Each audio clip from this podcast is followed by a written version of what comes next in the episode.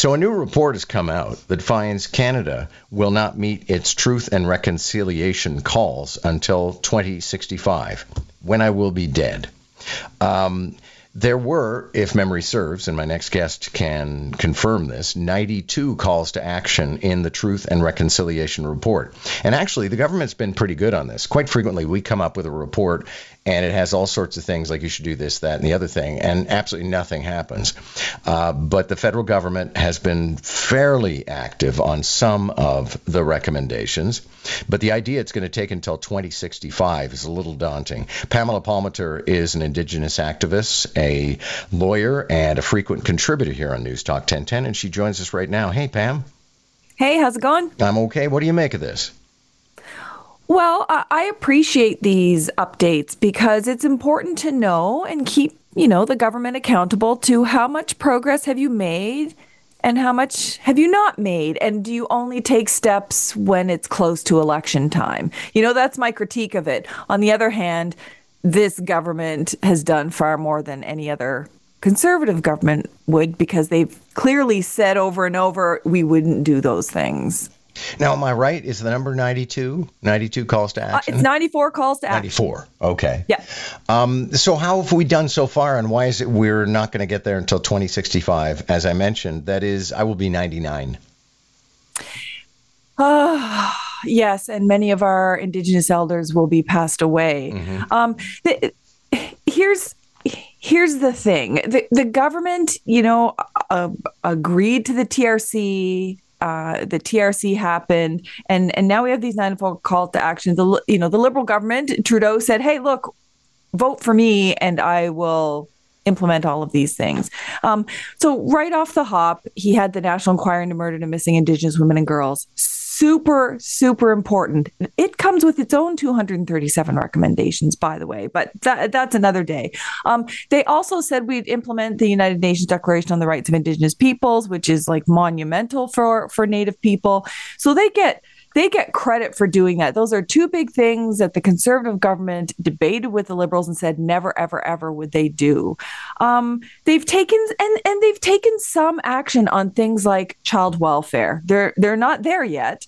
Um, they've just got started on unmarked graves, but only because unmarked graves were located and public pressure said government you need to do something about this and they remembered oh darn yeah there's a call to action on that so on on some things they're good, others they're not, and and for the majority of them, they really don't need to take up that much time. I mean, to rescind the doctrine of discovery, that doesn't cost a cent.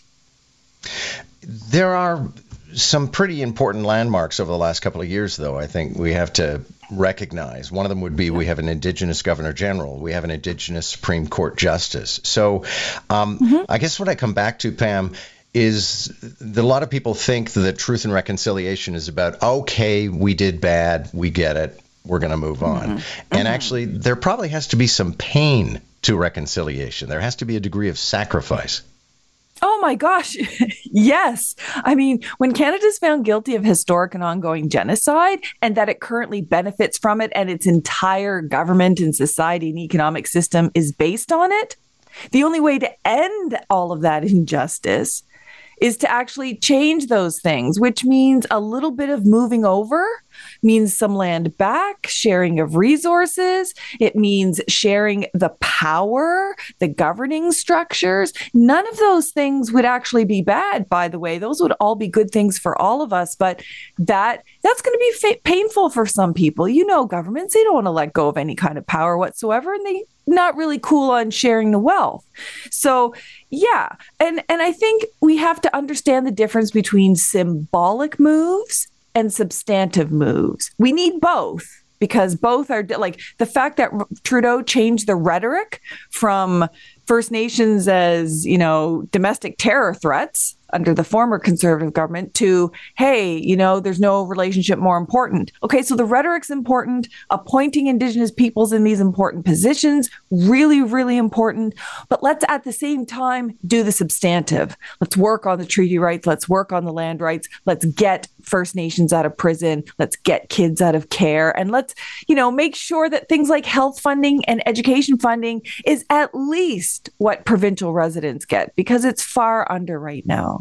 Thanks a lot for this. Always a pleasure. Thank you.